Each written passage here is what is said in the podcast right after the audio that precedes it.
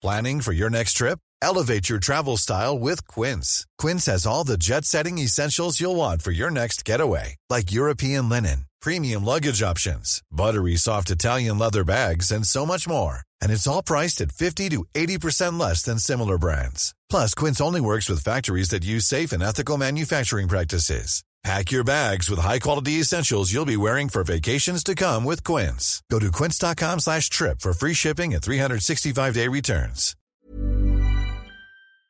En cette période de fin d'année, exceptionnellement, format plus court et les actualités du jour sont présentées exclusivement cette semaine par euh, des journalistes de l'équipe. Aujourd'hui, c'est au tour de Léa, demain, ce sera au tour de Blanche et de mon côté, je reviens la semaine prochaine. Je laisse la parole tout de suite donc à Léa. Merci Hugo et bonjour à tous. Alors pour commencer, on va revenir sur la multiplication des attaques menées par les rebelles yéménites Houthis en mer Rouge alors que les bombardements se poursuivent dans la bande de Gaza. Alors qui sont les Houthis et quelles sont les conséquences de leurs attaques? C'est le sujet à la une aujourd'hui. En fait, tout a commencé le 19 novembre quand le Galaxy Leader, donc un navire commercial qui appartient à une société britannique mais qui est contrôlé par un homme d'affaires israélien, a été pris en otage dans la mer Rouge par une dizaine de soldats Houthis. Depuis, les Houthis ont lancé une centaine d'attaques de drones et de missiles, ciblant en tout 10 navires marchands selon les États-Unis. Et ce mardi encore, l'armée américaine a indiqué avoir abattu en mer Rouge 12 drones d'attaque, 3 missiles balistiques anti-navires et 2 missiles de croisière tirés par les Houthis. Les États-Unis ont précisé que ça n'avait pas fait de blessés ou de dégâts. Et d'ailleurs, plus tôt dans la journée, les Houthis avaient annoncé dans un communiqué avoir mené une opération ciblée contre un navire commercial et avoir lancé des drones vers Israël. De son côté, l'armée israélienne a affirmé avoir intercepté, je cite, une cible aérienne hostile qui se dirigeait vers son territoire. Mais alors déjà pour commencer, qui sont les Houthis? En fait, les Houthis, c'est un groupe rebelle qui est basé au Yémen, un pays situé au sud de la péninsule arabique et qui est en guerre depuis 2014. Alors dans cette guerre qui a fait des centaines de milliers de morts,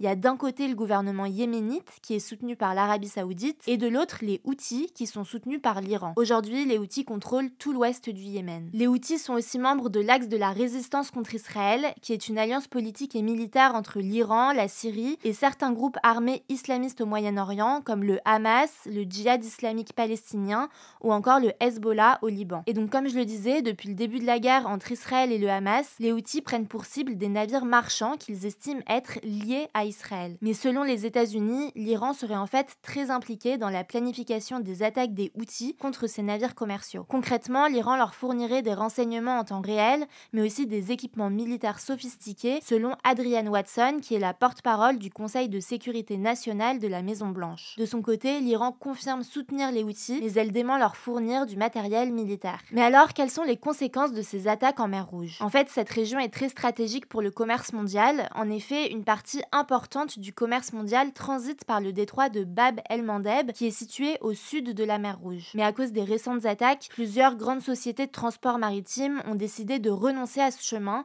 pour limiter les risques. Alors face à ça, on a déjà eu l'occasion d'en parler, les États-Unis ont annoncé la création d'une coalition militaire internationale dont l'objectif est de mieux protéger les navires commerciaux dans la zone. Pour le moment, plus de 20 pays ont rejoint cette coalition, comme la France, le Royaume-Uni, le Canada ou la Norvège par exemple. De leur côté, les Houthis ont déclaré que les attaques en mer Rouge s'arrêteraient seulement, je cite, si Israël cesse ses crimes et que la nourriture, les médicaments et le carburant parviennent à la population assiégée de la bande de Gaza. On verra donc comment ça évolue. On poursuit avec les actualités en bref. Première actu, Emmanuel Macron, la présidente de l'Assemblée nationale Yael Braun-Pivet et plus de 60 députés de gauche ont saisi le Conseil constitutionnel concernant la loi immigration. Alors le Conseil constitutionnel, il est chargé de vérifier si les lois sont conformes à la Constitution qui la loi suprême du pays. Et concernant la loi immigration, il y a plusieurs mesures qui pourraient être contraires à la Constitution, comme l'instauration de quotas fixés par le Parlement pour limiter le nombre d'étrangers admis en France dans les trois années suivantes. Le Conseil constitutionnel a donc un mois pour rendre ses décisions. Deuxième actu, la Suède pourrait bientôt devenir le 32e membre de l'OTAN, cette alliance militaire de pays occidentaux qui est menée par les États-Unis. En fait, la Suède avait déposé sa candidature après le début de la guerre en Ukraine, mais la Turquie bloquait sa candidature depuis 19 mois. Concrètement, elle accusait la Suède d'abriter des membres du PKK,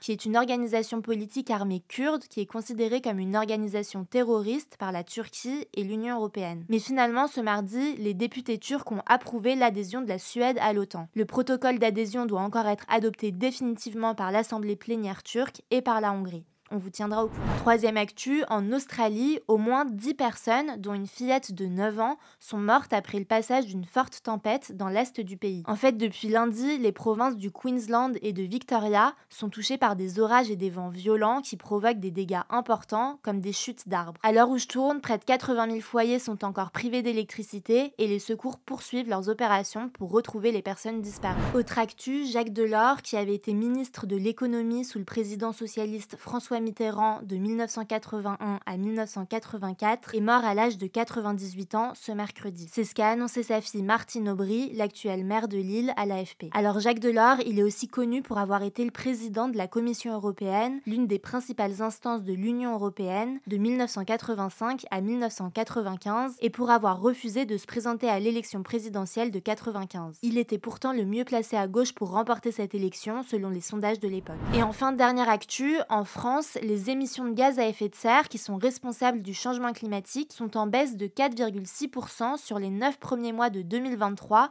par rapport à la même période de 2022. C'est ce qu'a dévoilé ce mardi le CITEPA, l'organisme qui est chargé par l'État de mesurer ces émissions. Alors concrètement, ce sont les secteurs de l'industrie, de l'énergie et des bâtiments qui ont le plus contribué à cette baisse, notamment à cause de la crise énergétique et de l'inflation en France. En revanche, le transport aérien a continué à voir ses émissions de gaz à effet de serre augmenter. Merci beaucoup Léa pour euh, toutes ces actualités. Alors cette semaine, en plus de ce format euh, spécial donc fête de fin d'année euh, sur YouTube, rendez-vous sur Instagram pour plus d'actualités. Le nom du compte, c'est Hugo Décrypte. Prenez soin de vous, prenez soin de nos proches et puis on se dit à demain.